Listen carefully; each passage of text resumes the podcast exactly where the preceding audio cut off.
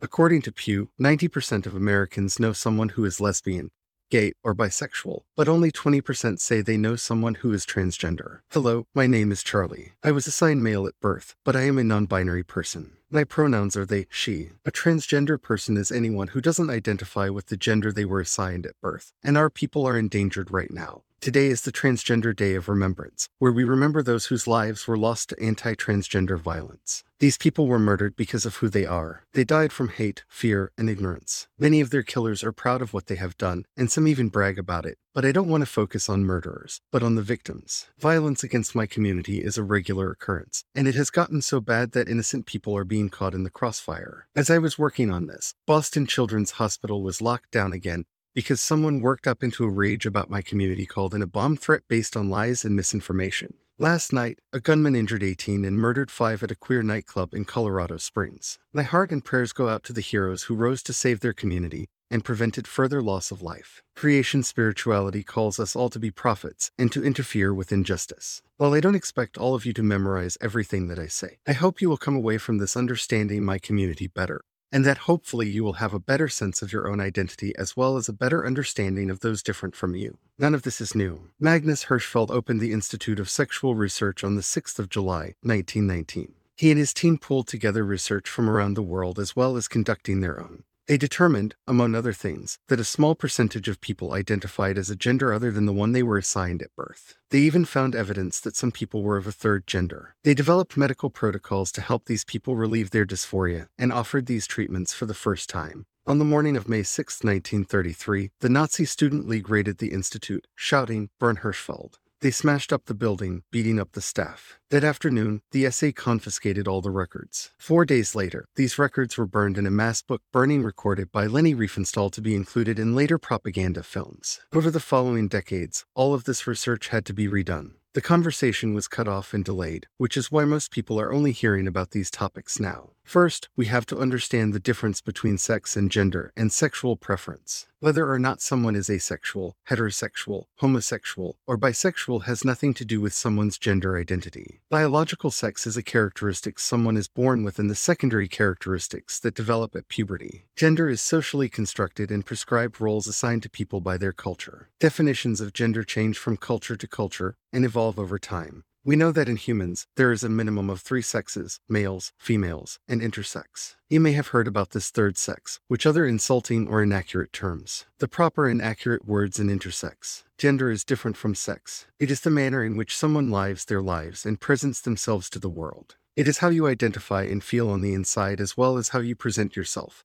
and perform your gender. Gender is a complex system of coded things, from haircuts to clothing, mannerisms and ways of speaking, and pronouns and names, and sometimes even aspects of a person's own body. So much of the conversation these days is about transition, or how someone changes from the gender they were assigned at birth to the gender they are, and when this transition can and should happen. Most of transition is social. It involves little things like hair and wardrobe. Sometimes it involves changing one's name and pronouns that people want to be called. For example, I changed my name and pronouns. My name is Charlie, which is short for Charlene, and if you are curious, I named myself after Charlene Frazier from Designing Women. My old name is what is called a dead name, because it is not mine and I never identified with it. Never ask a trans person what their dead name is, and if you do know it, you should refrain from using it. It is disrespectful and can drag up bad memories associated to when the person went by that name. Don't worry if you make a mistake and call a friend or relative by their dead name by accident or if you accidentally misgender them. Being overly apologetic often makes the situation worse. If you feel like you should apologize, do so no more than once and show your support by using the proper language going forward.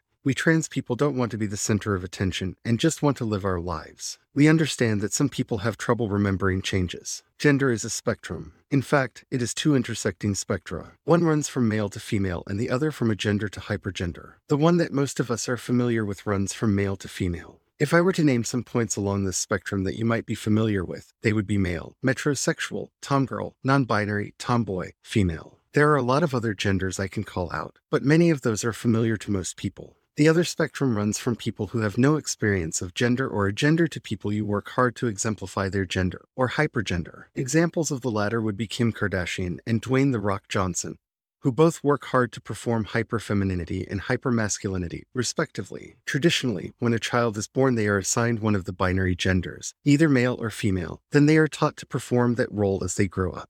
Most of this is unconscious. It is done through the clothes they are dressed in, the haircuts they are given, the toys and games they are encouraged to play, and the media they are exposed to. For most people, there is nothing wrong with this. You see, gender is like a pair of socks. When they fit well, you barely notice you are wearing them.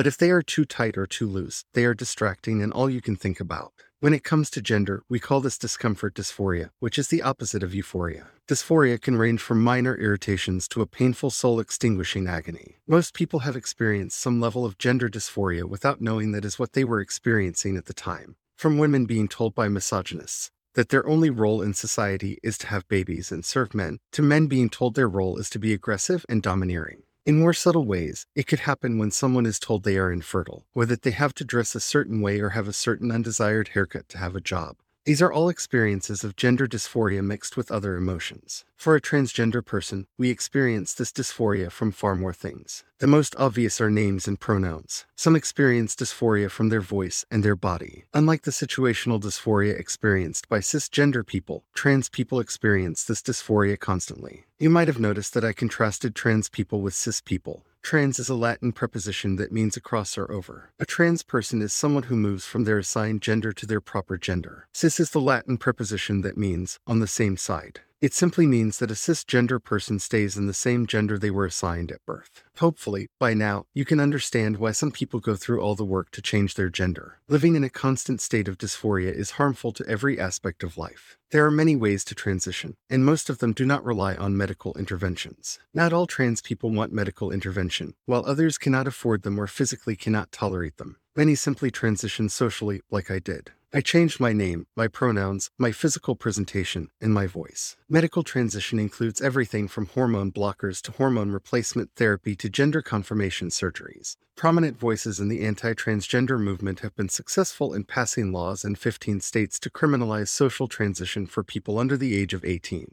It is a felony to offer them therapy, and many of these laws classify name and pronoun changes as child abuse, despite the fact that many trans people know who they are by the age of 5. The only medical interventions offered to trans people under the age of 18 is puberty blockers, which is a medication that halts the onset of puberty, and the irreversible development of secondary sex characteristics that come with it until a person is old enough to decide what they want to happen to their own body. Disinformation about this treatment is what has led to the bomb threats at several children's hospitals, and hostile mobs interrupting story time in libraries all over the country. It is also important to realize that trans people can be fired and kicked out of their homes simply for living their lives. Why would anyone attack and harass trans people? There are two main reasons. One, unscrupulous people spread lies and conspiracy theories about the community to whip people up into a frenzy for power and profit. There is a whole industry of anti transgender books, speakers. Like a lot of biased movements, there is good money to be made demonizing a minority in society. The other, much more common reason is our culture's lack of introspection. Humans fear what they don't understand, and when encountering someone who makes them question something as core to our identity,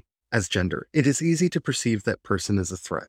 If a person has never examined or contemplated their own gender, when faced with a situation that raises the question, they can experience disgust or fear. This manifests in the person crystallizing their preconceived notions and assuming they couldn't be wrong about something like that.